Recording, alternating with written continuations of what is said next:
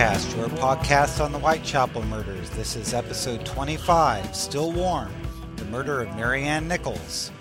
I'm Jonathan Menges, coming to you from Topeka, Kansas, and joining me on the show today is the author of the first Jack the Ripper victim photographs, Robert McLaughlin from Edmonton, Alberta, Canada, the former moderator of Casebook.org, Ali Ryder, and the proprietor of JTRForums.com, Howard Brown.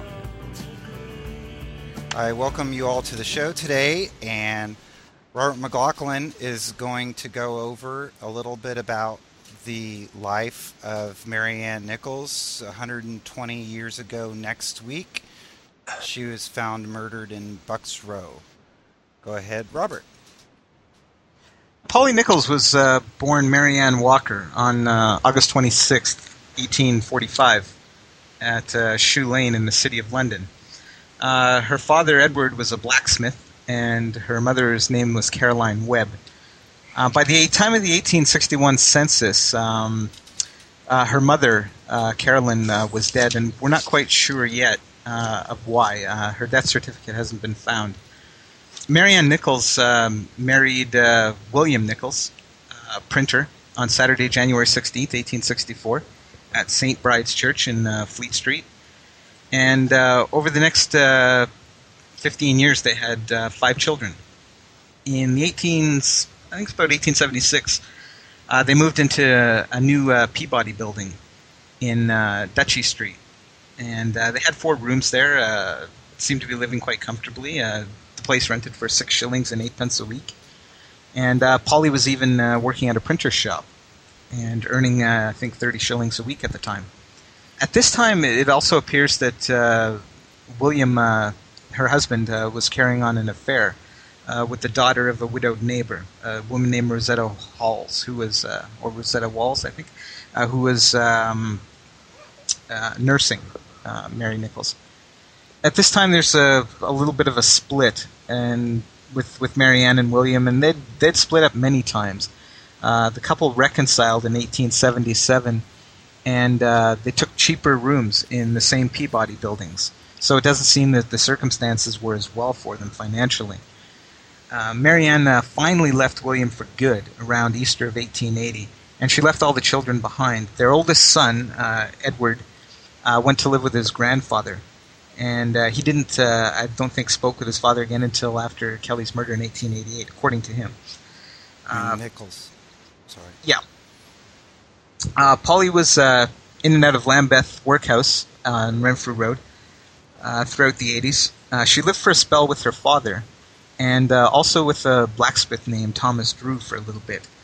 Uh, the last time her father saw his daughter alive was at the funeral of his son, Polly's brother, um, Edward Jr., in June of 1886.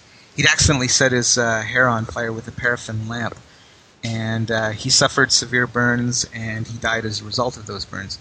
Uh, Coroner Langham of the City of London, who uh, conducted the inquest, ruled it an accidental death, and you might recall his name because he later conducted the inquest uh, for Catherine Eddowes. And in 1888, uh, Polly wrote to her father in May 12th uh, to let him know that she had found a maid position with a very respectable family, that they were teetotalers, and that she thought she would get on well and that was the last uh, correspondence he had with her. And uh, not long after the letter, she had absconded uh, from the family, stealing clothing worth about three pounds ten shillings. From this point onward, Polly uh, seems to move from lodging house to lodging house until the time of her death. Now, on the night of her death, August 30th, she was turned away from the lodging house at 18 Thrawl Street for not having the fourpence for a bed, where she told the lodging house keeper you know, I'll soon get my doss money, see what a jolly bonnet I've got now. And so she goes out into the night and and uh, obviously, you know, looking for the four pence. Early that morning, Friday, August 31st, 1888, at 2.30 a.m., uh, she runs into Emily Holland, a fellow lodger at uh, 18 Thrawl Street, um, at uh, uh, Osborne Street, around Brick Lane. Polly, takes Emily, uh, Polly tells Emily that she's spent her doss money three times over that day and Emily implores her to come back to her with the lodging house. Uh, Polly refuses, saying that uh, she'll soon get her doss money, and she wanders off towards Whitechapel Road, and that was the last time she was seen alive, other than by her killer. Now, at about 3:40 a.m., a carman named Charles Cross was walking through Bucks Row to going to work, and uh, he saw on the opposite side of the road in the stable gates um, near the board school. Uh, he saw what he thought was initially a tarpaulin. Uh, he crossed over and realized that it was the body of a woman. Uh, he was soon joined by another carman named Robert Paul, and the two of them had a good look. And yeah, it definitely was a woman. Uh, she was lying on her back. Her skirts had been pulled up to her waist. Uh, Cross thought that she was dead. Paul was not so sure. It was too dark to see her injuries, and uh, I, th- I, think it was it was uh, Cross who, who made a little attempt to uh, pull down her uh, her skirts. And they decided to continue on their way to work and tell the first policeman they saw about it what had happened and they encountered P.C. Mizen uh, at the junction of Hanbury Street and uh, Old Montague Street. Um, while they were doing this, uh, at about 3:45 in the morning, uh, P.C. Neil, who was on his regular beat, he passed through Bucks Row, as he'd done 30 minutes before. Uh, but this time, he came across the body, body of Polly Nichols, and uh, with the aid of his lantern, he saw that she was dead. And he flashed his light, which was seen by P.C. Thain in Brady Street. Neil sent Thain to fetch Dr. Llewellyn, uh, PC Mizen, uh, who Cross and Paul alerted, he arrived on the scene, and uh, PC Neil sent him to get further assistance from Bethnal Green Police Station and to bring back an ambulance. Um, Neil made a few inquiries, like at Essex Wharf across the street, uh, and uh, there were some other inquiries. Nobody in the street seemed to have heard anything. Uh, the stable gate where Polly Nichols was found was locked. Dr. Llewellyn arrived uh, shortly after 4 a.m., uh, did a cursory examination. Uh, he pronounced life extinct. Um, he noticed the throat wounds, but he failed to notice the abdominal uh, injuries. Uh, the body was moved to the removed to the mortuary in uh, Old Montague Street. Mizen and Kirby went to the mortuary, while Thain and Neil waited for Inspector Spratling. And when Inspector Spratling arrived, he went to the mortuary. He saw the state of Nichols, the abdominal mutilations, because there was a jagged cut of course, the two slashes to uh, her throat. Um, there were several small incisions. Her intestines were protruding.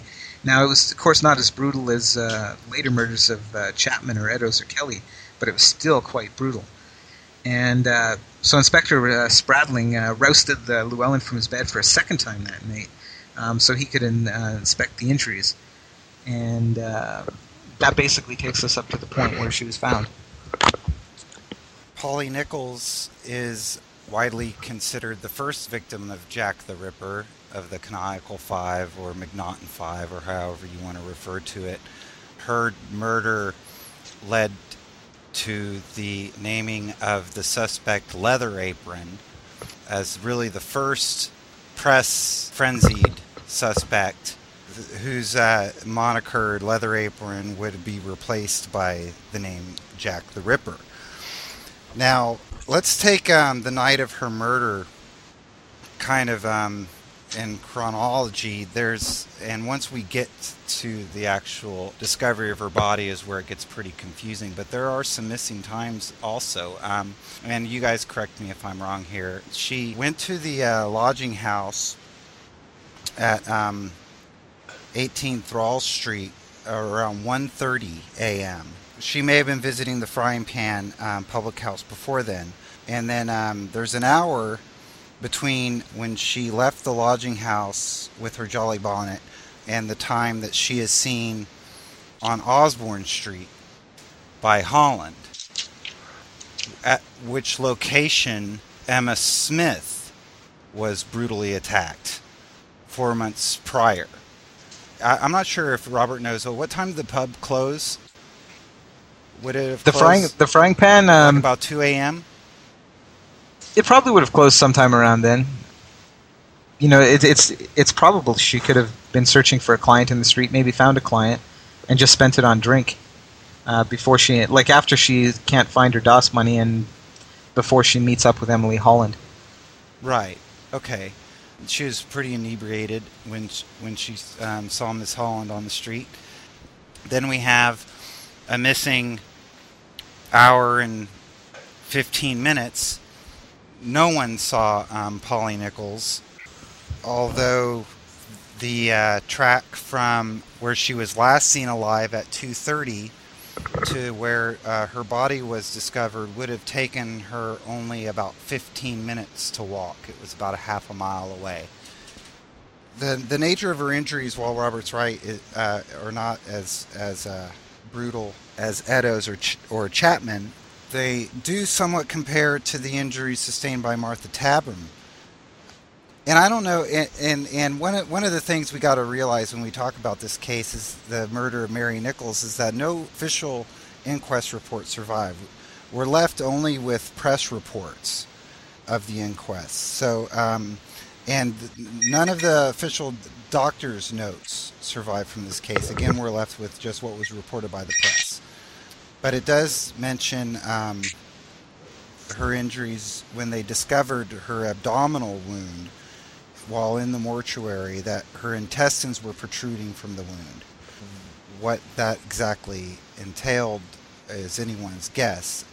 In the case of Chapman and Eddowes, the murderer removed the entrails from the wound. So in the case of Polly Nichols, maybe it was just something that the, that the killer, if it was Jack the Ripper, the same murderer of Chapman and Eddowes, didn't have time to actually uh, pull the entrails out of the wound he created in her abdomen. Or um, it just might have been something as simple as there's an incision in the abdominal cavity, and between getting her off the street and back to the morgue, uh, stuff happens and uh, you know her entrails began to protrude on their own being right. that there wasn't much of a thorough examination on the scene we can't really tell whether that was just you know a result of i mean if you slit your abdominal whether the intent is there or not in manipulating the body positioning the body getting it off the street onto a conveyance off a conveyance into the morgue you know, th- th- there's a high degree of likelihood that things will spill out if it's not, you know, right. manipulated in such a way that if they're if they're looking for it not to happen. But I sincerely doubt that you know they would have taken all that much care in handling the body to pre- you know to preserve it in its found state. Well, especially when at the time they didn't know of the abdominal mutilations until after they got it to the mortuary. Right. Exactly. So, uh, where do we want to go? Um, well, why not start with the last 70 minutes of uh, the last 70, 75 minutes of Polly Nichols' life?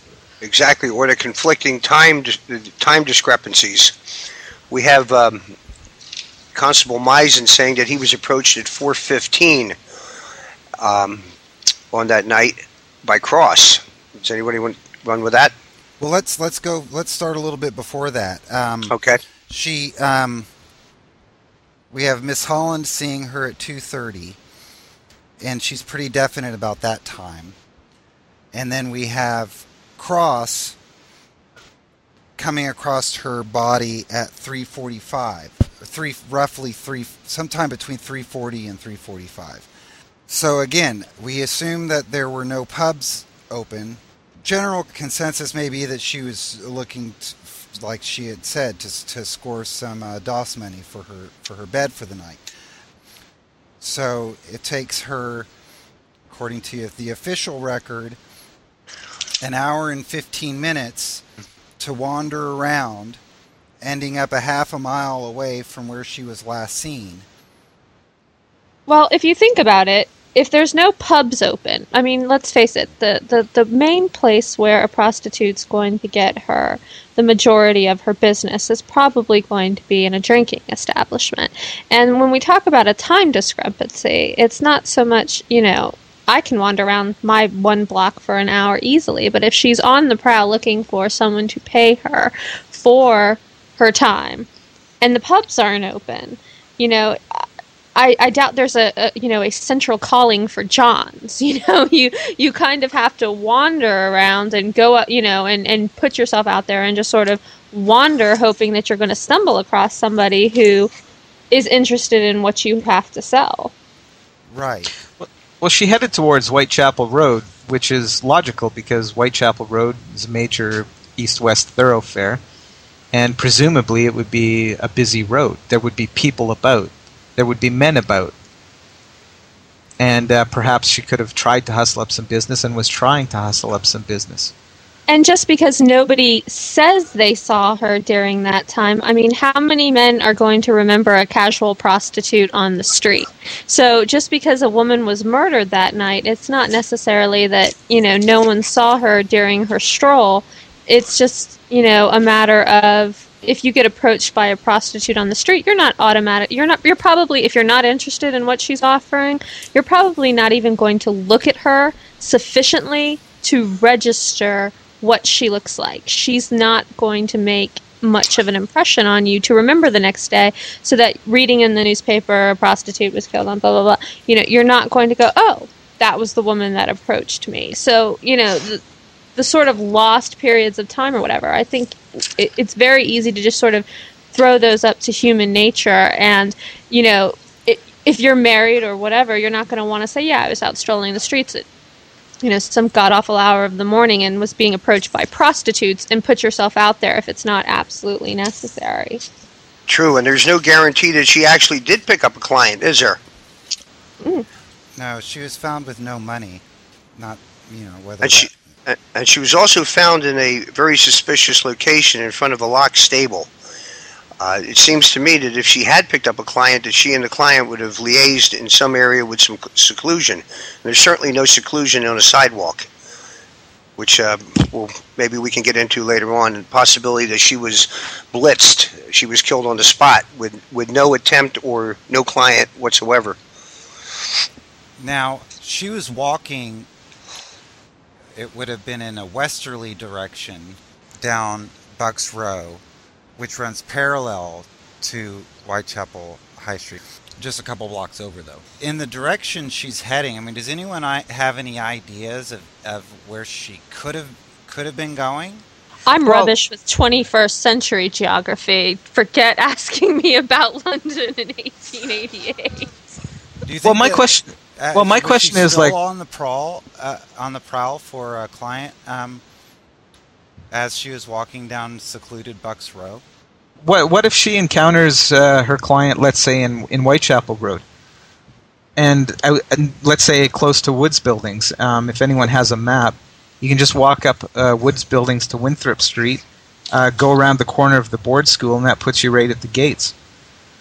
It, it probably would have been a close, secluded place if if uh, she's outside of Woods Buildings uh, in Whitechapel Road. It only takes. Uh, less than a minute to get there. It's it's right quick. Um, they wouldn't have wanted to do anything in Winthrop Street. She wouldn't have, wouldn't have wanted to take a client to Winthrop Street, uh, which is the next block up from Whitechapel Road, because uh, the slaughterhouses uh, that were working at night. It was it was too busy. Uh, Bucks Row was very very dark.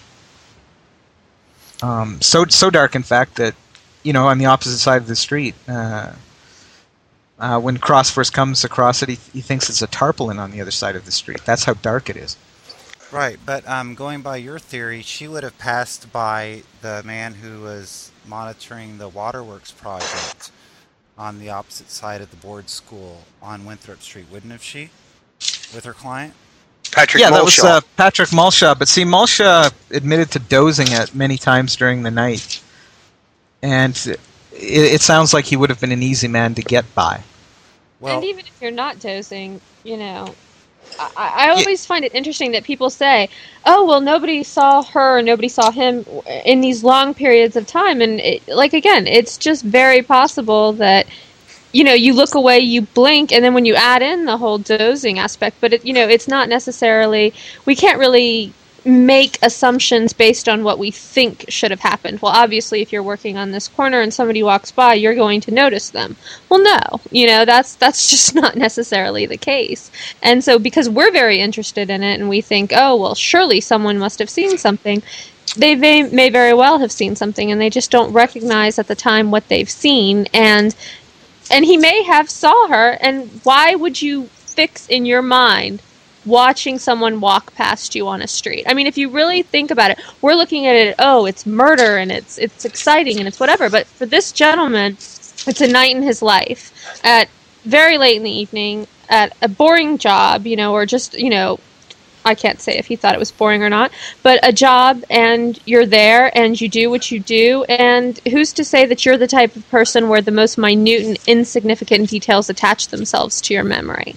Because True. to him, a woman walking by is the most minute and insignificant detail. Right. I agree with you, Ali, And this is something also that just about this case in general that I that I kind of have questions about is that there is this um, idea that the the murderer was able to slip away unseen, unheard, and the press reports will say the public, you know, when they go uh, house to house questioning, no no one um, there there is no information forthcoming from any of the residents. Well, what, what we have to realize that, that in this neighborhood of the East End, the level of cooperation between the public and the police at this time was poor, to put it nicely. So, what's to say that the members of the public who were questioned would even be forthcoming with information to the police, um, with honest information? With swiftness and silentness of Jack the Ripper, you know, is predicated in large part upon no one hearing or seeing anything. Right. Well, and that you know that happens today and it, it goes down to the very basic level of you know we always talk about people who want the limelight and they want to involve themselves in murder trials but you know that's from our particular perspective and i would wager that there's a much larger por- percentage of a population especially when you're looking at very desperate as you say, you know, poor people who don't have the best relationships with the police to start with, they may have just, you know, lived thought it was best to live by the motto that keep your head down and your eyes closed and even if you saw something, don't get involved, you didn't see anything. True, and plus, if you missed, if you went to the inquest to serve as a witness, you missed a day's pay if you're a working class person, and that's a considerable chunk of change to those people. And see, another, another thing to consider as well is that whether they're connected or not, the Tabram murder and the Nichols murder do share that thing in common that there are very few, if if at all, any witnesses. There are a time gap problem with both before the time that they're last seen alive and the time that they're found murdered. Uh, both seem to be very private murders, uh, un- unlike the later murders where you have many more witnesses uh, coming forward. And perhaps that has to do with the crimes actually building up, that, that you have a series of murders happening and you have a, this hysteria happening, that from Chapman onwards you seem to get many, many more witnesses. Another thing that we just don't have a lot of information to go on is in the Nichols case that, uh, in comparison with Chapman, is the number of injuries that Nichols received. There are very uh, generic reports of just several cuts. I think the most number that we have of wounds to her body are four. But then there are these uh, several cuts to the lining of the stomach, a few stabs, which taken all of them together could look like up to uh, possibly a dozen cuts or stab wounds on Nick. Well, f- well, I for mean, me, in the a, in, a the- dozen in the absence, 39 No. certainly, but still, it, if we if we have some some uh, a number over six stabs, and, Well, the, and me- in the absence of a of a post mortem or in an inquest report, I mean, it's impossible to know. yeah, Right. Yeah. To me, to me, an issue within this the Nichols murder is the position of the body. It wasn't displayed as the Chapman and Eddowes murders were. You know, with her legs splayed and and the dress up. In fact, her dress was um, covering her waist, if I'm not mistaken. And uh, that's one reason why the um, Cross and Paul and Neil, and, well, actually, no one saw the wounds until they got into um, the mortuary. right. Her her dress was pulled up ab- above her knees, but but her Right. abdomen wasn't exposed. But uh, Cross said he'd pulled down her skirt, that it was above her waist when he found her. But before Above he her- left the scene, he pulled it down for modesty's sake. Right, and he was. There's uh, one she report. was. Yeah, she was on her side though, so it's quite possible that it was, as you say, it was a, above her waist, and he couldn't have seen the mutilations. That's true. And, and by the time Neil comes along, the, the the dress is further down, and you know nobody bothers to look. Yeah. But uh, going back to your point, uh, Howard, like I think uh, I think Nichols uh, found a, a punter in Whitechapel Road and took him to the spot where she was murdered. Now you offer an alternative in a blitz attack. What what exactly is your thought process with that? Well, I think it could have been one of four things. Uh, the mainstream thinking is that she did pick up a client from somewhere from uh, uh, Brick Lane to Bucks. Um, it's quite possible that she wanted to sack out and she was in the process of trying to sleep on the street. There's 10,000 homeless people in Whitechapel at that time. Um, possible she was trying to flee somebody from the bottom of the street or she was simply blitzed, an all-out attack on the spot. I just have problem with the gate and that it was locked. And if she had been familiar with that neighborhood, Robert, um, that she would have known that that gate was locked, or the stables were locked, excuse me, and that she would have tried to find some place that offered seclusion. And that's why I I I think that um, it's quite possible, since we don't know exactly what happened, that she was blitzed instead of her picking up a client. I think John? that anything is is possible. Uh, she could have been blitzed. She could have been picking up a client. As far as if she knew the area, she would know the gates were locked. I'm not necessarily sure how that follows. I, I, I think we again we're we're putting our own predispositions onto characters. I mean, I, I live in a neighborhood. I'm I'm very familiar with the neighborhood that I live in, but I'm trying to you know picture myself in a situation and would I automatically know a certain area is no go, the gates are locked, or you know that you know, and I, I'm just not sure why. uh, Can you explain a little bit more about why you would presume that she would know? Just because she lived in the area that those gates were locked, there might be a piece that I'm missing. Okay, uh, let's let's take the Chapman murder. It is the mainstream belief that Chapman led her killer to the backyard of 29 Hanbury Street. It's a mainstream belief that Eddowes lured her killer to the darkest part of the corner in Mitre Square. Um, we'll have to leave Kelly out of this because that was an indoor murder. And then, well, with Stride, whether or not she's a Ripper victim or not, we'll leave that out. So you got the, the two almost definite Ripper victims, correct? Chapman and Eddowes leading their um, their client to the place where they were killed. But in Nichols, I'm not necessarily sure that we could say that. Are you? I there's tend not there's to no- make any presumptions at all. I mean, I'm really Okay, one of those there- there's- people when I, I don't I don't like to go where I think well. Uh, very rarely do I say, "Well, I don't think she would have done that." So I was just I was just wondering, um, what you know, you presume that she would know the gates were locked, and I was just wondering whether there was some piece I was missing insofar as that presumption that she would have known the gates were locked. Well, that I, I, I'm just not familiar enough Well, with. And, Okay, and also, uh, let me uh, ask Howard this also. I- Are, so, are you saying that? Uh, do you? bel- I mean, obviously, not all of the prostitutes in the East End had the same wish for privacy in conducting their business. If you think uh, Chapman led her killer back to the, ha- the backyard of Hanbury Street or Eddowes to the corner of Mitre Square, although if the murderer um, was the same in the Nichols case as the Chapman case and the Eddowes case. The question would be why did he choose that spot to murder her out on the sidewalk as opposed to waiting until she found or suggesting that she find a more secluded place or something like you know what I'm saying? right. Um, Um, I'm not. I'm not exactly familiar with Essex Wharf. Um, Robert Nally might be. Weren't there places around the wharf that they could have gone? Um, a, a little Uh, side side well, street or anything? No, it's not a wharf per se. Essex Wharf is a building, was a building, and uh, True. yeah, and you had cottages on uh, on on that side of the street. But see, this this didn't seem to bother like the Ripper in terms of uh, earlier murders. Uh, you know how many people were about or what buildings were about, and, and even uh, it, it doesn't seem to even bother uh, the women. Like uh, Chapman did go into the backyard of 29 Hanbury Street, whether she led him there, whether Jack led him there, and uh, same with Eddowes. She went into Mitre Square, whether she was the leader or the follower, and uh, it, it's the same thing. Uh, you, you know, uh, with uh, Nichols. Uh, Nichols was murdered where she was found. There was no evidence that she was dumped there in any capacity. So whether she led the murder or or he led her, uh, that's where they were going to do business. Yeah. And uh, you know, I think it's dark enough. Uh, the street is really dark. It's secluded enough. It's quiet enough. And like the other murders, they it, it seems to miss the police beats.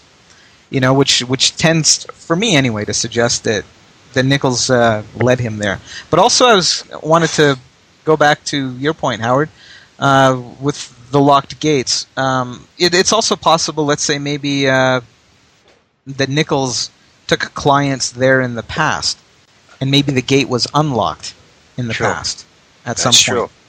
And You know, as it far as the have- privacy, I'm sorry. As as far as privacy goes, you know, one of the things I'm always astounded by when I read, you know, historical accounts where you have, you know, families of 10 living in a one room thing and the parents keep getting pregnant and you know with my 21st century not exactly exhibitionist uh, tendencies i always wonder like how in the world do the parents manage to keep getting pregnant with six kids in one bedroom when everybody's sharing a bed That's And a I- good point, Allie. That's a really good point.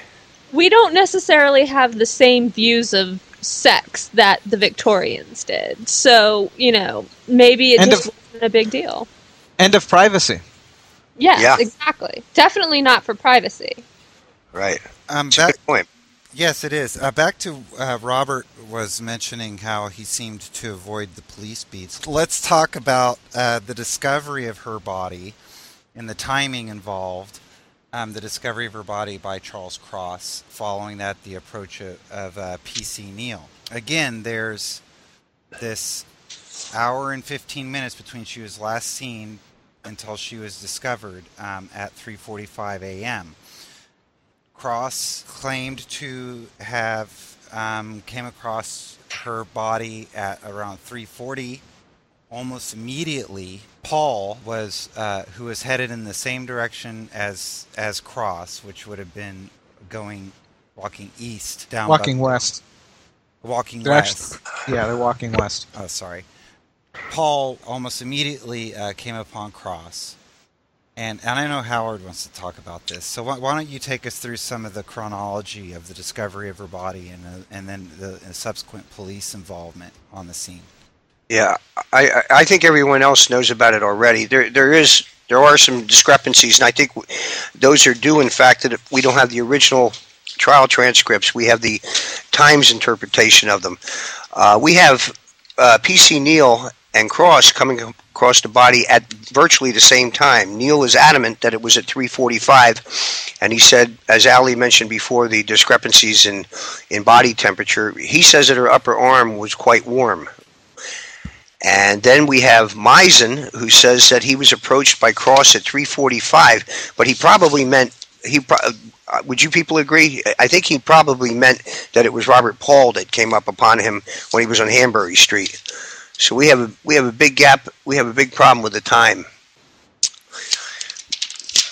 John, Um, well, uh, yeah, just to elaborate on that. Okay, so Cross, um, Cross was walking down the street, sees what he think is is is something underneath a tarp. Right.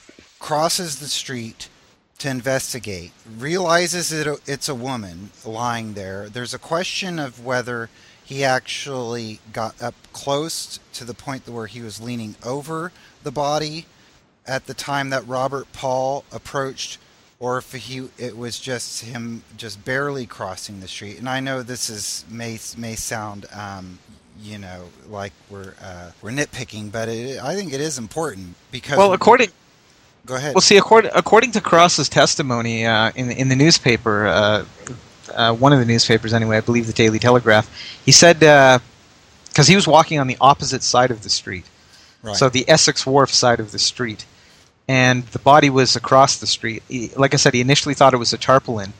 Um, he walked into the middle of the road, and then as he got closer, he saw that it was the figure of a woman. Uh, he said he then heard the footsteps of a man going up Buck, Bucks Row, about 40 yards away, in the direction that he just came from. Um, he said, Come and look over here, there's a woman lying on the pavement. And then him and Paul uh, uh, said uh, they both took hold of the woman's hands, which were cold and limp. And uh, Cross says, I, I believe she's dead. He touched her face, um, according to his inquest testimony through the papers. Um, he said, which felt warm. Her face felt warm. Paul uh, supposedly put his hand on her chest and said, I think she's breathing, but very little if she is. And uh, then they decided to go fetch a policeman. They neither man noticed that the throat was slashed because it was too dark. The way that Cross approached Paul, well, there's there's all sorts of strange things going on with Cross, in my opinion. Him even um, approaching Mary Nichols as she lays on the street, uh, uh, while he's uh, by his own admission running late for work, is interesting. Um, that that or at least once he find once he realizes that it's a person laying on the ground, that he would uh, choose to investigate further. Secondly, is when Paul approaches from behind, he walks towards Paul, meeting him in the street, making Robert Paul nervous enough to believe that maybe Cross was going to mug him.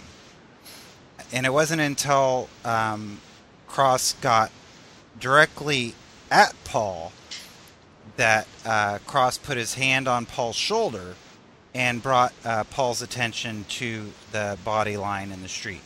Now, there's a contradicting evidence as far as who um, went to look for a PC, or if they both went together, or if it was just Paul who, who went to look for a PC.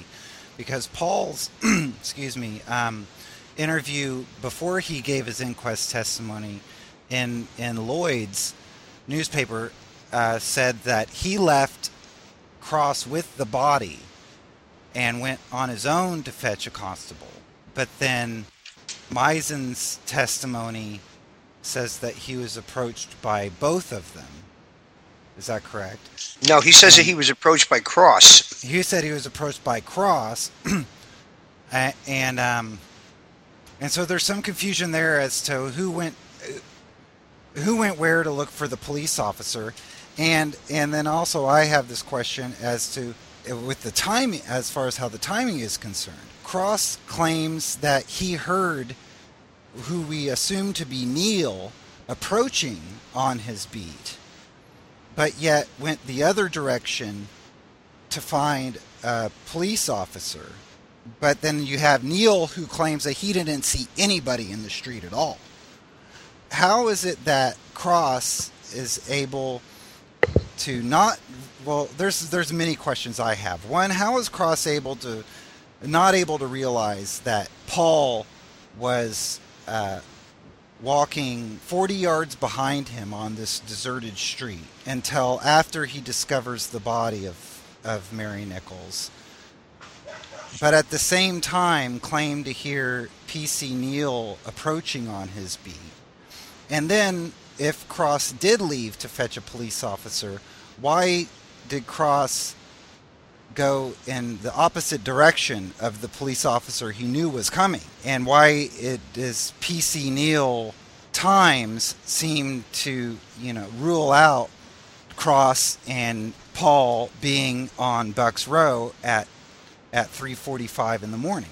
Personally, I think that Neil was um, covering his backside in this. I think that um, he was either cooping or he he was uh, not derelict of duty, but he, he, he probably wasn't keeping the beats as strictly as he should have. That's kind of what I think as well. Yeah, I, the, the, the mere fact that he says that he he felt her upper body or he felt her arm, excuse me, not her upper body, he felt her arm, and says she was warm, and then 15 minutes later, Dr. Llewellyn um, says that her body, her her hands and wrists were cold, and I just can't see how in 15 minutes we go from quite warm to cold. And then if we look back on what um, they told when Mizen made his testimony, let me look here for a second. Mizen says that when he went, that the no, when it was George, uh, excuse me, when it was Cross, Cross says that having felt one of the deceased woman's hands, he found it cold. Well, there's a discrepancy right there. What's Neil talking about? Her hands and wrists and her upper arm, or her um, her arms are quite warm. Something's not kosher here. And then you have uh, Mizen saying that when he was approached to be alerted about um, the the body in Bucks Row. Right. He was told that he was wanted by a fellow police officer. Right. In Bucks Row. Yeah. Now that that uh, is was disputed by cr- both Cross and Neil in the inquest. Cross by saying he didn't tell Mizen that he was wanted by another constable. Neil by saying that he didn't see anyone around the body until uh, until he stumbled upon it on his beat. So you have uh, Mizen, uh, Mizen's inquest testimony seeming to to indicate that Neil came upon the body at the same time Cross and Paul were there and, and went and directed them to find another constable. Well, for me, I think I think you know, for me, just on that part, Mizen might just be confused with all with all the events that happened. He probably got the vo- story very quickly from Cross and Paul when they came upon him, and uh, you know he already found Neil there, so he probably assumed Neil was already there. You know, when he saw his light being flashed, um, because they even asked Cross, um, you know, uh, if if he uh, told him that like the uh, if if uh, another constable wanted him in Bucks Row, and Cross said no, he didn't see another policeman in Bucks Row. Which goes back to your early point, Jonathan, about footsteps. I don't I don't think Cross or Paul heard footsteps either. I think they were well away before any of that happened. As, as Because- far, as far as Cross claiming that um, he he heard a policeman approaching. Yeah, yeah. I, I, I, don't I don't even believe that. Only because he took the time necessary to stop uh, Paul, and if if he had heard a policeman, I think he would have stopped and contacted him as well. Yeah, Robert Nally, let me ask you to this. What what do you think about what Mizen said? It's in the first it's in the first line of the Times transcription of the inquest. It said he stated that at a quarter past four, four fifteen on Friday morning, he was in Hanbury Street, and a man passing said, "You are wanted in Baker's Row," which undoubtedly means Bucks Row. From three forty-five to four fifteen, it doesn't take a half hour to get from Bucks Row to, to uh, Baker to Hanbury Street. It doesn't, but once again, that that contradicts uh, the Daily Telegraph, which has it at quarter to four, and uh, uh, but it's it's pretty clear from uh, e- everyone else who is on the scene, and uh, given Mizen's duties, uh, you know, to uh, go fetch uh, help at Bethnal Green Police Station and and go for an ambulance, uh, that he was on the scene before four o'clock. Right. And that's exact. Yeah, I I just think you know we're we're at the limits of having to um, get our facts quote in quotes our facts um, from newspaper reports at the time, and I think it's just we can't um, necessarily believe everything you read, and so I think it is just a simple transcription error of the difference between a quarter past and a quarter till. Right. I kind of, I kind of agree with you there. Now, um, again, based on newspaper accounts, back to what Robert was uh, asked me. Um, Cross had apparently made the statement while viewing Polly's body in the mortuary that he heard a policeman coming, but instead of waiting for the officer to arrive at the scene, they went off in search of a policeman instead. Um, that's according to the Times. Um, but then he contradicts that when he uh, uh, appears at the inquest. Let me throw this up for everybody. Does anyone find Charles Cross's behavior suspicious that night or that morning? Excuse me. I Allie? guess you would have to specify which behavior. Jonathan mentioned earlier why would he have gone to and you know something about why would he have gone to investigate a tarpaulin in the street, and Well, I can understand why he would investigate a tarpaulin in a street in the street to see if there was anything of value underneath it. exactly. But I'm saying that once he realized that, quickly realized that it was a person lying on the ground, why would he investigate that scenario further?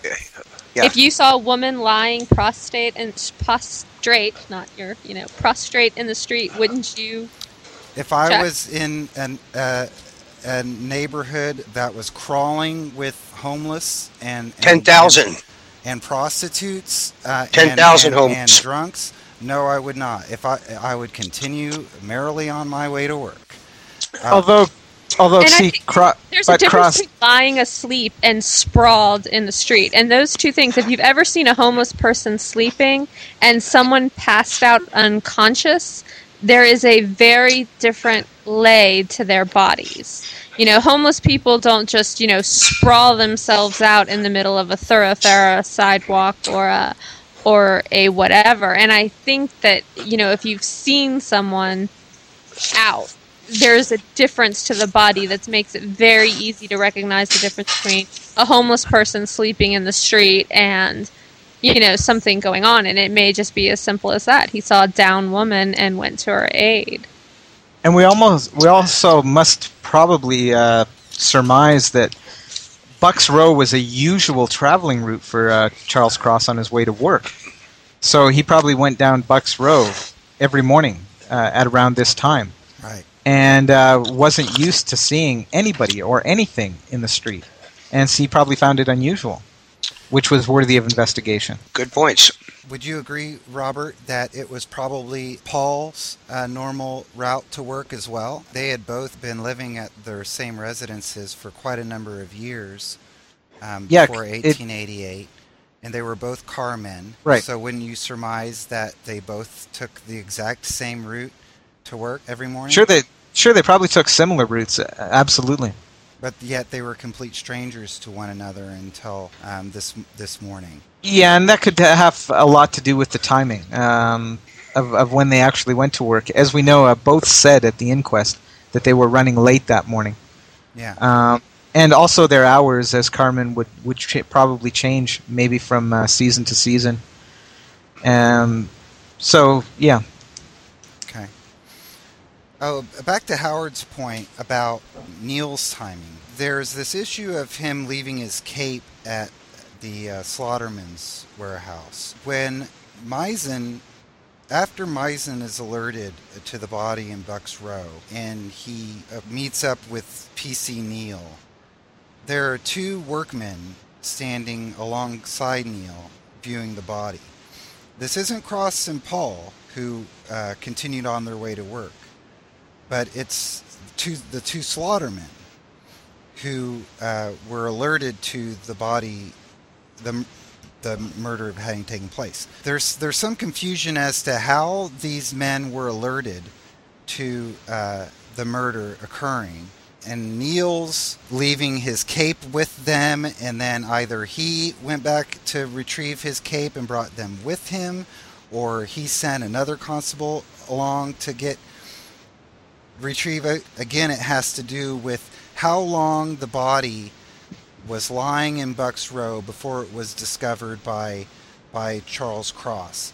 How was PC Neil in fact keeping to his 12 to 15 minute uh, beat route um, that night? Well, his his was a thirty his was a thirty minute route. No, that As- that was Thain. Thain's was a 30 minute route. Um, I believe PC Neil, uh, if he was walking regulation, would have taken only 12 min would have lapped the murder site every 12 minutes. Because Neil said he had been because Thain, me Neil yeah because Neil said he'd been down the street previously a half hour before was the last time he'd so at three fifteen he'd walked down Bucks Row. Um, where are you seeing that, Robert? It's in his I inquest. Have, I have Thain It's in it. saying that um, he passed the end of Bucks Row and Brady Street every 30 minutes.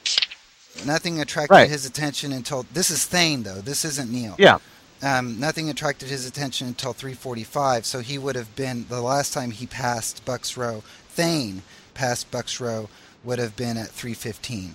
But but I uh, according to See, Neil's inquest testimony from the Daily Telegraph says that yesterday morning I was proceeding down Bucks Row, Whitechapel, going towards Brady Street. There was not a soul about. I'd been around there half an hour previously, and I saw no one then. Because we know that most of the metropolitan beats were half-hour beats right. by the testimony of uh, other policemen in uh, all the cases. And the city of London, being relatively small, had the short beats of 12 to 15 minutes, uh, being the one square mile.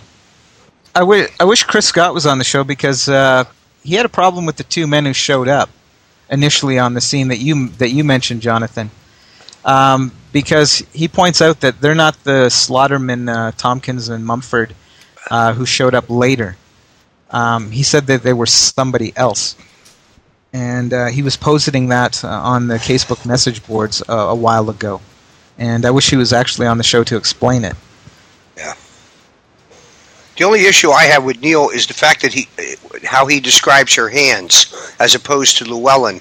Does anyone believe that within 15 minutes we can go from quite warm to cold?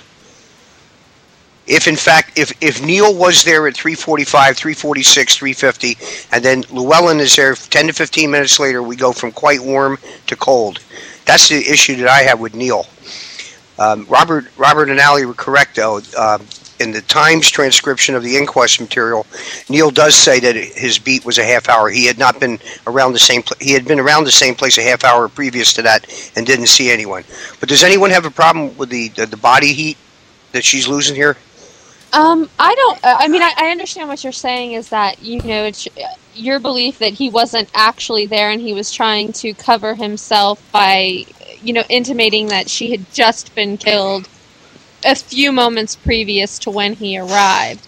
Exactly. Um, but you know, when we're it's so interesting to me. We're talking about such a subjective subject and such a uh, you know, if I touch a body and it feels warm to me, it's not like you know he, either one of them whipped out their thermometers and and, and took a, a reading at that point. Um, and again, it really does, like I said, it depends on, you know, where on your body did they touch you. Like right now, I'm touching my upper shoulder, upper chest, and it feels unbelievably hot to my absolutely ice cold, freezing hand. Um, so if, if, if someone touched my chest, my shoulder right now, they would say I feel very, very warm. Whereas someone at the exact same time holding my hand would say I'm freezing because there is such there is a such a dramatic just I mean you can literally feel the difference in my hands and my chest just by touching. And so it really just depends. I guess I shouldn't be talking about people touching my chest so much, but you know, no, keep just, going, keep going. it really does just depend where you know, and, and, it could have been you know two people touching her at the exact same time would have said, "Oh, she feels very warm," whereas someone came coming up later said she feels very cold.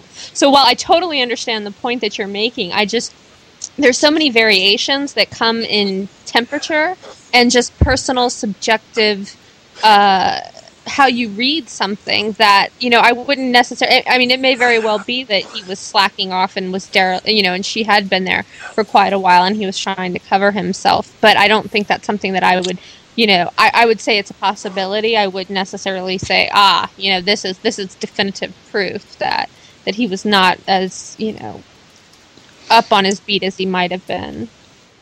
Okay.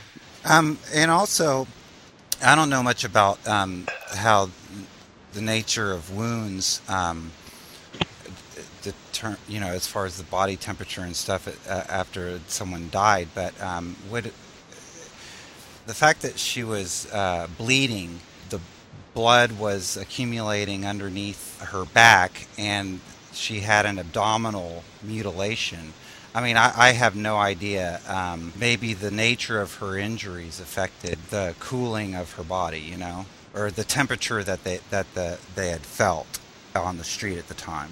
I was actually I was I was looking up various studies on how quickly. Um, there's like a couple of studies I know that they did with pigs in Poland that I was reading to just try to determine and you know obviously temperature um, ambient temperature would affect it. And I believe from just sort of the certain things that I was reading, it basically said, you know, that it's it's you lose about 1.5 degrees, I believe it was Celsius because they were doing it in England per hour. So I don't know how rapidly the body would cool. I you know what exact temperature it was, but um, you know if P- I, I don't think it would have cooled in the time between the uh, uh, Neil arriving and um, and the subsequent taking of her temperature, I don't think it could have cooled, literally cooled that dramatically, so that someone could have had, you know, that much of a temperature difference that was actual temperature difference rather than subjective. Yeah, and for me, uh, like 1888, taking the temperature of anyone was rather subjective. You were touching them with your hand. There was no thermometer. So Neil was touching her with her hand. Cross and Paul were touching her with their hand. Doctor Llewellyn was touching Nichols uh, with his hand. So uh, it was all subjective.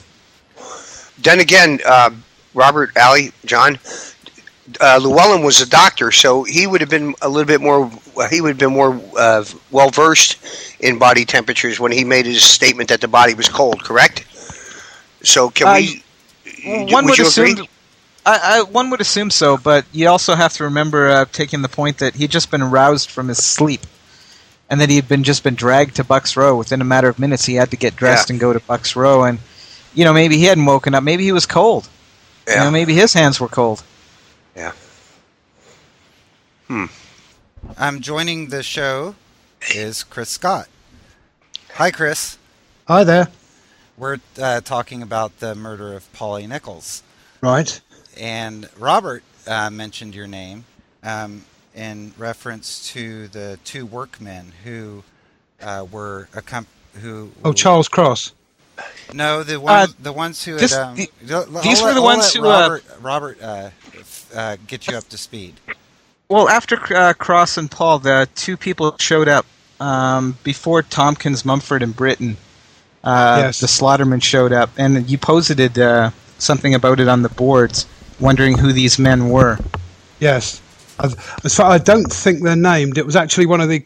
They appeared between the time the body was found and the doctor arrived. Because when when the doctor arrived, he said that there were two men that. Well, we know we know that the two workmen who initially found the body had gone because they said they went down and uh, they they basically went off to work. One one, one of them went down and found a, found a copper in in ba- Baker's Row, Hanbury Street, sort of corner.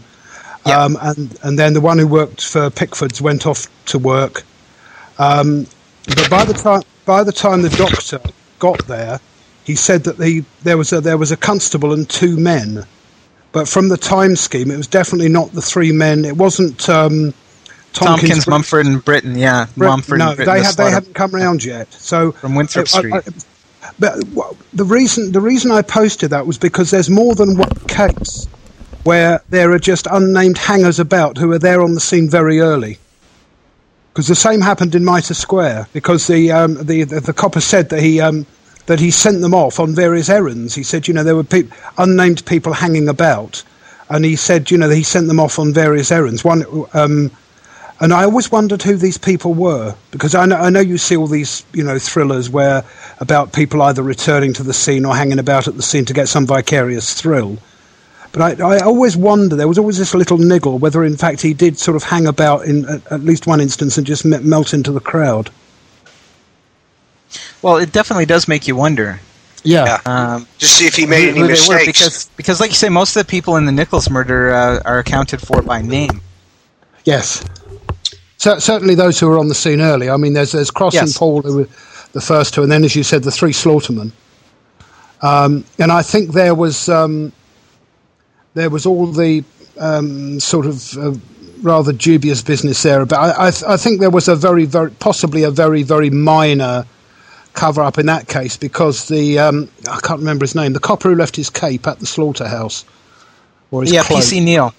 Yeah, because it sounded. If you read between the lines, it very. It sounded very much as though he was sort of in there. It sounded as though you know he he was uh, especially on a perhaps a not very pleasant night. I know it wasn't winter time, but um, it sounded as though he'd been in there having like a cup of tea or maybe something a bit stronger, but didn't want it to come out. Right. He was cooping. That's what they call it over here, Chris. Yeah, yeah, yeah. He was, ba- you know, and, and uh, in the light of what had happened, I mean, I think he would obviously he'd have been severely criticised if he was supposed to be on a beat and wasn't.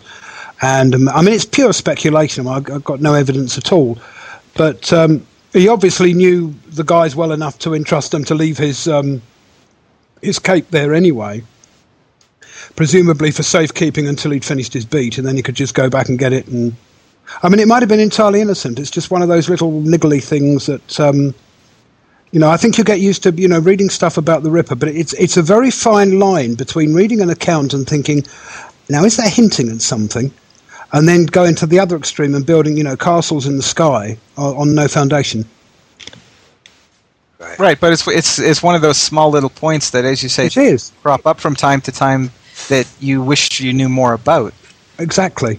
And it's not the first time that two men have been seen at the scene of the crime afterwards, like in Mitre Square with Blenkingsop, Exactly. and in um, Berner Street with uh, broad-shouldered man, and um, yeah, Yeah. I, th- these three I think these three yeah, the- instances of that. Well, the the point, well, the the broad-shouldered man. I mean, that was slightly before, if um, you know the timing is right. Um, but there's certainly at least two instances that come to mind without me sort of looking at notes and stuff. I remember ages ago posting this thread saying, you know, that there were various accounts of these sort of unnamed people who seemed to be on the scene very, very quickly. You know, within minutes, not not not from an hour, but you know, they were there pretty much. Hello. Yes. They were, they, they were there sort of pretty much, you know, uh, uh, just about the time it happened. And it always inter- I mean, they might have been purely innocent passers-by. I mean, we all know. Um, it always amazes me, like you know, reading um, the, the accounts about the Kelly murder. I remember saying this in, in, in the book that it's from our modern perspective. It seems amazing how busy the streets of Whitechapel were at what we would consider to be very unsociable hours. I mean, the town where I live, if you go out, you know, out of my house at, at one o'clock, half past one in the morning, you won't see a soul. I mean, it's absolutely dead. There's not a light in a window. All the streets are deserted. But, you know, if you read uh, not only the Kelly one, but I mean, you know, these women were walking the streets at half one, half two. You know, some of the residents of Miller's Court, they, you know, they were in at one o'clock and out at half past one and back at three. And you think, what on earth were you doing? Right. I know. Well, so- even even in a secluded uh, street like Bucks Row, where Nichols was found murdered, we have both Cross and Paul in the Yes. same dark street at twenty to four in the morning, yes, I, kn- I wondering know. about each other. I know, obviously, they were, you know, a, a lot of the people who worked in the East End, from the nature of the work they did, would have had to leave, as, as was mentioned, um, you know, in passing, what to do with, with, with Annie Chapman, that, that um, a lot of people had to leave for work very, very early in the morning. Chris, um, can I ask you a question while I have you here? This is Howard. Um, Hi. H- how you doing, buddy?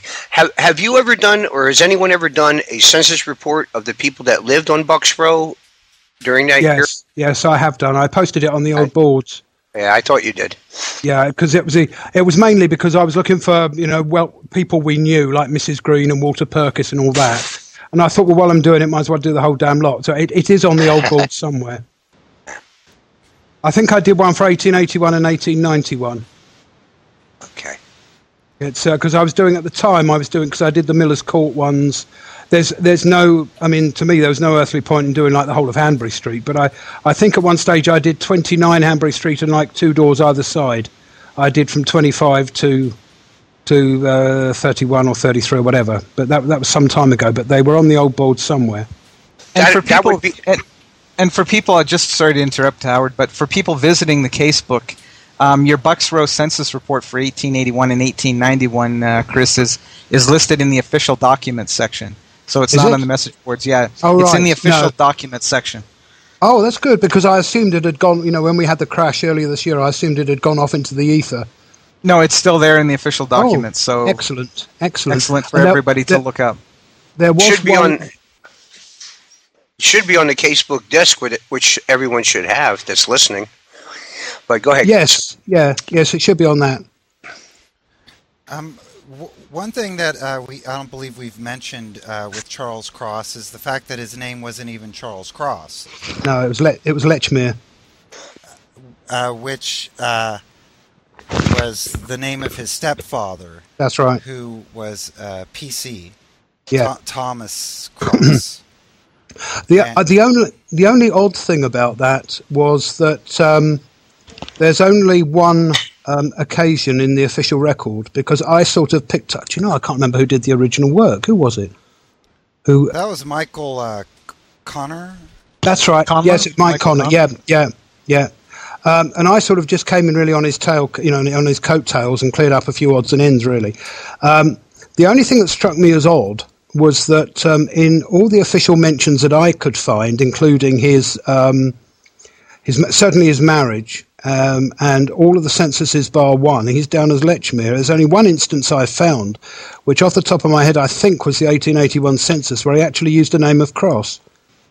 So it, it, it did strike me as a bit odd that somebody who apparently quite consistently, certainly got married under the name of Lechmere, um, that it seemed odd that on that one occasion he would choose to name, you know, use the name Cross. Um, wasn't he still residing with his mother and stepfather at the time that that census had him listed you know- as Charles Cross? I would have to look. At, I, I I honestly can't remember. It's it's a quite a few months since I did that. Right. Um, I'd have to look up my notes. Um, I think he probably was. I think it was in the 1871 census that you had him listed a, as um, as Charles Cross, Yeah. along with uh, a couple other siblings, A- and uh, maybe Robert, if Robert's on the boards right now, could could verify that for us. But, of course, I, think the other thing you have to remember, because this has come up in my, you know, my res- researches into my own family, because my my grandfather was an absolute nightmare for, uh, you know, any genealogy. Um, that the, the, the whole business of, of changing or using a different surname then was much more casual. I mean, there, there was no there was no question of somebody of um, Charles Cross's sort of social class actually go, going through the rigmarole of changing his name by a deed poll. So I mean, there's no official, as far as I know, there's no official record of it. It would it would just be a purely, you know, he would say to people, "I'd rather, you know, from now on, I want to be known as." Um, and and I think the, I mean, now you can still do that now, uh, as I understand it under English law. You can choose to call yourself. You know, if I wanted to say to my friends, right from now on, I'm going to be called Fred Bloggs, I'm quite entitled to do that. But if it came to an official document, like applying for a passport or getting married, I would have to revert to my legal name, and I can only change that by going to deed poll. Now, And I think a lot oh, go- of people do that when they're in blended families where they'll just choose to be identified Yeah, socially as i- i- even in marriages you know you might be choose Exactly. to identify socially as the last name but i do also want to point out that while michael connor has recently um, been a, a large proponent of the uh, Lechmere cross um, idea that there was a little bit of a fur so i do think it's worth pointing out that um, derek osborne also has written about this several years Oh, yes, past yes, in, yes. um, in Ripperana. several different magazines Yeah. Um, Yeah, so- as far as uh, the Lechmere uh, name, Allie? Yes, uh, uh, uh, the whole cross Lechmere uh, and possibility of cross actually being the Ripper was all Yeah. previously also written about by uh, Derek Osborne in um, Ripperana, Ripperana. and uh, some others. I think they came to this. It was it was a case. I don't think they they they colluded or collaborated or colluded. So no, it was it was they came to they came to it independently. right and totally separate of each other. That's right. Now, his uh, true uh, name wasn't made an issue, uh, as far as we know, in the inquest. The officials didn't seem e- either too concerned or they were just completely in the dark um, that he was using his stepfather's name Yeah. while he appeared at the inquest. I've Uh, got I've got actually I've got my notes here. His yes, his birth name was Charles Allen Lechmere, but he was born in 1849, um, and he married. Um, he's the only. blah, blah, blah, Where are we? He's born in 1849. Uh, he married in 1871, St George East. He married Elizabeth Bostock under the name Charles Allen Lechmere. Um, his mother's maiden name was Roulson. It was the only. Yes, you're right. The this, the one census under which he went under the name of Cross was 1861.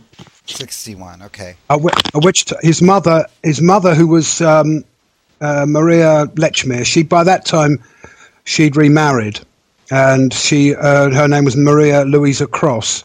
Her her husband and Charles Cross's uh, stepfather was Thomas Cross, who who was a police constable. So it's not unusual. You, you would you think that his that he could use the name Cross Yeah. when um, he's being interviewed by the police after the discovery of Mary Nichols' body and, uh, appearing at the inquest and all this, on and on and on.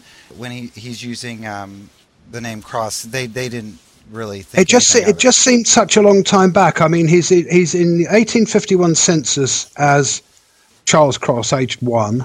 Um, but I mean, that's when his parents were together. 1861, he's down as uh, Charles Cross.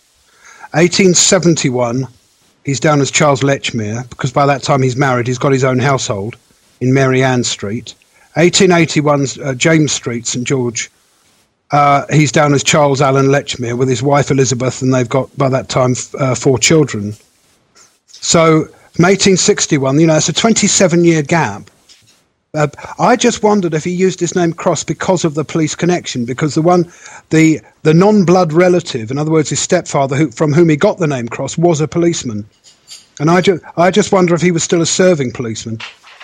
Um, another thing that, that someone had mentioned, maybe it was before the show started, uh, is is about Holland. She was apparently brought up on some charges the Old Bailey in the years uh, after the murder of Mary Nichols. During that, that- year. Oh, it was in 1888. Yeah, Nina found it twice. Oh right. Well, actually, it's this, in the A to, it's actually in the A to Z. Oh, okay. is this Emily Emily Holland? Yes. Ellen Holland, yeah, Yeah. or Emily, or Nellie. Take your choice. What, what what are the details of that? Do we know, Howard? Uh, offhand, no, not right now. I, I don't know all the details about it. Let me just add this about this Charles Cross. I, I, I sort of want to make him suspicious. What do you think? what, what do you think about a guy that's walking down the street is so interested in a tarpaulin that he can't take to work, sees a, the the body of a woman that he is very interested in, but he makes it on time to work. It's, it's, it's like all of a sudden he went from this good Samaritan to being someone who's conscientious, making it back to work. Does anybody make anything about that? I don't, Ally? know if the tar- I don't know if the tarpaulin thing would make him a good Samaritan. I mean, he was probably after the main chance, and you know, if he if he was in the haulage business, a tarpaulin would come in very useful, and potentially, you know, he could get a few bob for it. Yeah. Okay. And I agree. And once basically he's alerted the police to the presence, his you know necessity of being there is no longer there. And if he's at all worried about keeping his job, which I'm sure the vast majority of people are, after you know the police had arrived and his you know need of being there was done, he probably would have hauled ass to work. And I mean, I know I would have. I mean, I don't know how much Yeah. you know. I found a dead woman in the street is really going to cut it when there's 500 people lined up we- ready and willing to take your job. Yeah. I think Especially also when he said he was late already. But I think we've also, I, I think we've got to avoid looking at this with the wisdom of hindsight. In that this was, although the Martha Tabram uh, murder had only been a few weeks before, this was the you know the first of the canonical. So there wasn't all the all the hoo ha and the frenzy and the fear and the horror and all that. This was the first one. So you know, to, okay, it would have been a horrific thing. I mean, but he didn't know. As you know, they didn't know till I'd taken her to the mortuary about the the, uh, the abdominal injuries. I mean, but, but still, to find a woman with a throat cut, um, you know, horrendous though it was. Um, I think it's a mixture of. It didn't have the full, like, full blown Ripper aura that the later ones had. Yeah, ironically, Chris, by that time, the, the press had already picked up that there was a scheme going on, though. Yeah, it was considered the third murder. Yeah. Oh yes, yeah, no, I agree with that. I think, that, uh, uh, but what I'm saying was it, it didn't have the. I think the at that time, I mean, even I think even in the minds, although it was obviously in their interest to, you know, to blow it up into a story as a modern newspaper would, that the. Um, I mean, it's it's not that easy, even for a sort of modern student of the case, to to draw any firm links between, say, the Nichols murder and the Tabram murder, let alone the Emma Elizabeth Smith one, and that was some months previous. So really, your own, I say only, I'm not denigrating the victims, obviously, but at that stage, you're talking about two possible murders, which may be linked. I know they said the third one, but I mean, I think anybody with an ounce of sense can see that the. I'm not denigrating anybody who does argue the Smith case, but in, in my opinion, I can't see any, any reason whatever to link the Emma Elizabeth Smith attack with any of the later murders. Um, so I think you know if when it happened, let's say the Eddowes murder. I know that was that may a bad example, but the because that was the second one that night. But when you were into the full full roam, full blown sort of ripper frenzy, once you get into September, October, then you know and anybody found on the streets, you know it's it's police straight away get the medics, you know all the top brass are called from Scotland Yard. Whereas this was finding a body on a back street in Whitechapel, basically. And as I uh, said at the beginning, um, this was uh, the le- the start of the leather apron scare, Yes. which, which added a uh, uh, added dimension to the murders as far as the press Yeah. were concerned. And Oh, I, I found I found an account today I hadn't seen before. I'm going to be posting it on the about uh, supposedly the, the arrest of it wasn't Pizer because it's after he was he was clear, but there was a an unnamed man and a very sort of um, very similar description. And uh, I've I've only found the account of him being arrested and, him- and them starting to question him. I haven't found any follow up yet. But anyway, that's a, that's a by the by. And this is um, before the the uh, identification of Pizer as leather. Yeah, it's Apron? a- it's a- it's after the Pizer business. Oh, okay. When did the Pizer business start up? Oh, excuse Uh, me. Pardon, pardon me. The, the leather apron business start up. Well, I've, I've that's one I remember posting that because I was I was asking if anybody knew when the first actual mention. Um, uh, I've, I, I don't remember ever seeing a, a mention of it before the Chapman murder. It seemed to sort of swell up, swell up in the few days after the Chapman murder. Well, Yeah, that's- it's that's what I was gonna say. uh, yeah, Because uh, all that all that all that Pizer business was about the 11th of 12th. You know, about three or four days. Right. after. That's yeah. That's what I had thought too. I thought that the leather apron scare began after the Chapman murder, but you learn something every day. Yeah. Although I believe PC uh, Thick might have been looking for Pizer specifically, though uh, I think it's mentioned uh, as early as September 7th um, in the official files. really. This was Oh, after the Chapman Wow. murder. I think he was looking for Pizer specifically. right. You're Well, be- you're Well, you're be- right, before Cha- before Chapman was killed. Yes. That's interesting. Yeah, there's um. That's why everyone should listen the, to this the show. we- the weekly report of September 7th, 1888, uh, by Davis, acting superintendent of J Division. No information to the point of the offender can be obtained. A man named Pizer, alias Leather Apron, has been in the habit of ill-using prostitutes in various parts of the metropolis for some time past, and careful inquiries have been made to trace him, but without success. Oh, right. And that was on the 7th. Yeah, So that's the day before Chapman was murdered. Yes. And see, I've, I've always thought that um, there could have been more than one person known as Leather Apron because it's such a generic term. I'm sure there was, and there, there, there's I- a lot of there's a lot of Yeah. trades that would have worn it. Exactly, and I'm sure that they were looking for a lot of people with the leather apron. Yeah. It's Right. four million eight four million eight hundred thousand people in the metropolis in 1888. Exactly. Now, um, do we want to talk about Leather Apron for a little while, or uh, save that for another show? What do you think, guys? Well, that's another show. Okay. That's Could I, another could, show. I, could, I ju- could I just add one thing very quickly because again Sure. it's one it's one of these loose ends uh, and it's just these intriguing little um, and this is this Julius Lippmann character because I've always wondered who who he was because he's the only other person I've specifically the only other named individual that I but it was so long after and I can't find any contemporary reference or any reference between the murders and his death which was what 12 years later.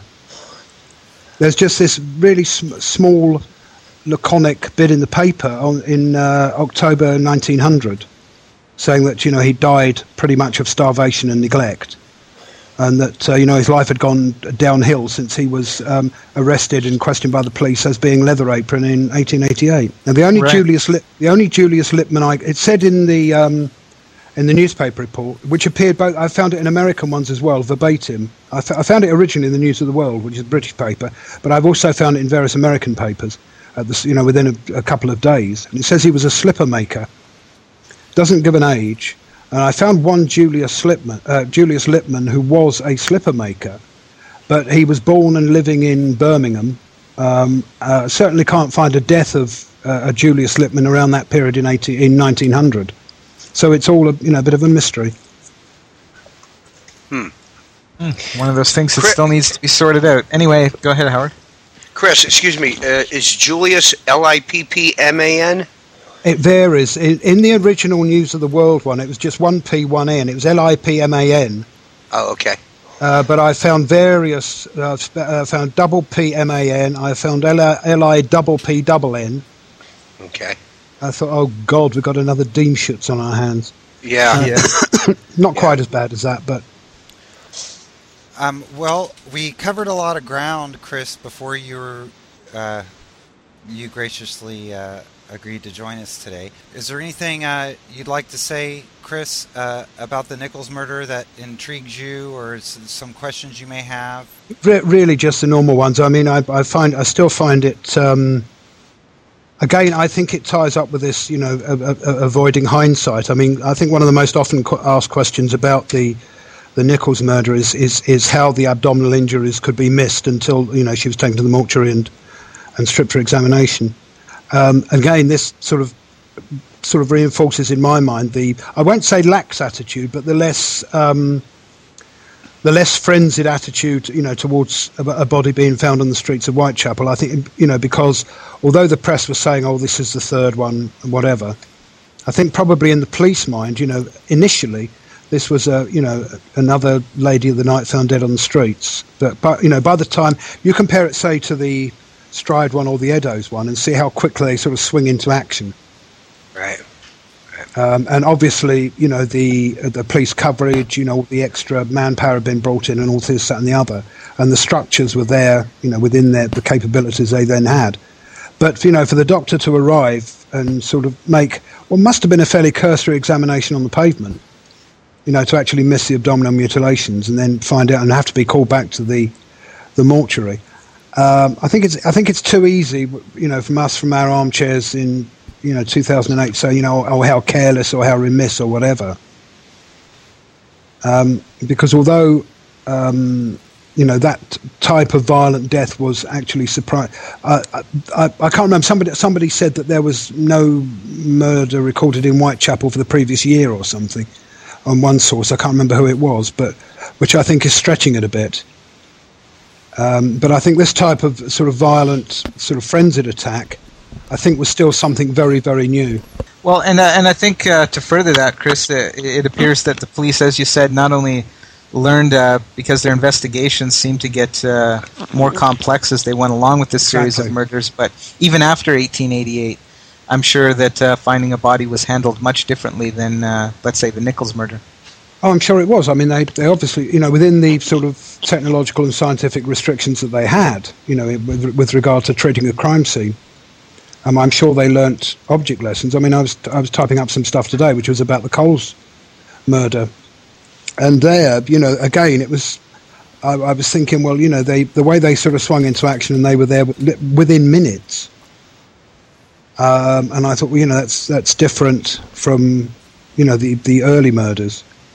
Right, Chris. But, do you think that do you think that the police learned something from the Nichols murder? Uh, that they they uh, implemented no, in the future? Not not not per se. I think they learned something from the first two in conjunction because I think it was, I mean, it was only just over a week to the Chapman murder, and that I think it was the Chapman one that really made them sit up and take notice and think, look, something very odd is going on here, because the first one.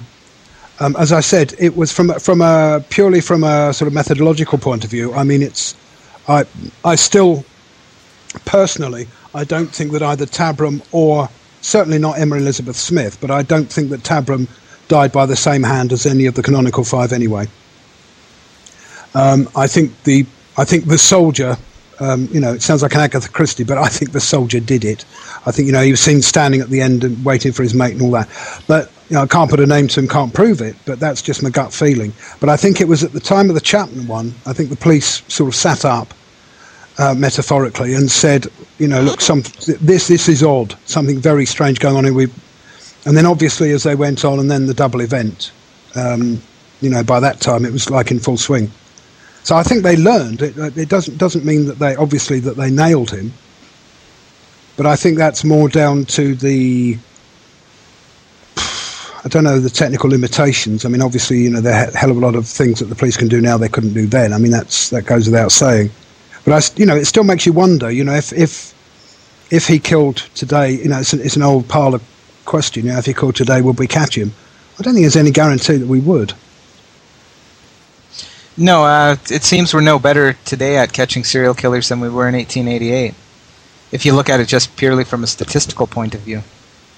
Oh yes, and also the fact that the vast majority. Well, I won't say the vast majority because I'm not that. Uh, I'm not. Uh, certainly not an expert on serial killers, and I know I know some do have previous offences. I mean, you know, there's the the typical profile is you know being cruel to animals when young and being interested in arson and all this. So maybe some of them. I, I mean, I don't know what percentage of serial killers have previously non-lethal offences, so that their, for example, their fingerprints or nowadays their DNA would be on record. I mean, I don't, I don't know whether that's a large or a, or a small percentage. But obviously, in Jack's day, that doesn't apply anyway because neither of those were available. No. Um, oh, all right, guys. Um, I'm going to have to wrap it up. I just want to correct one uh, mistake I made uh, when we were talking about the cape that was left. Um, it wasn't PC Neil, it was PC Mizen, whom Cross and Paul came upon. It was his ah, cape right. that was left at the slaughterhouse. I just wanted to correct that. Oh, Right. For everybody Mizen's- listening. It was Mizen's cape. Who, It was Mizen's cape. Yeah. All right. Well, I made that same mistake. Yeah. Yeah. Um, all right. Well, I thank everyone for being on the show today. Well, thanks for having us. That was Rippercast, episode 25, Still Warm, The Murder of Mary Ann Nichols. I want to thank Chris Scott for being able to join us today at such short notice. His name was brought up, and luckily I was able to get in touch with him via Skype and have him on the show to share some of his thoughts about the murder of Polly Nichols. I also want to thank the co hosts that were on the show today Robert McLaughlin, Ali Ryder, and Howard Brown. We are a weekly podcast on Jack the Ripper and the Whitechapel Murders, available at the iTunes Music Store in their podcast section, keyword Jack the Ripper, or online at www.rippernet.com. If you have any questions or comments for myself or any of the co hosts or guests that appear on the show, feel free to send them to me at rippernet at mac.com. And as always, thanks for listening, and we'll see you next week.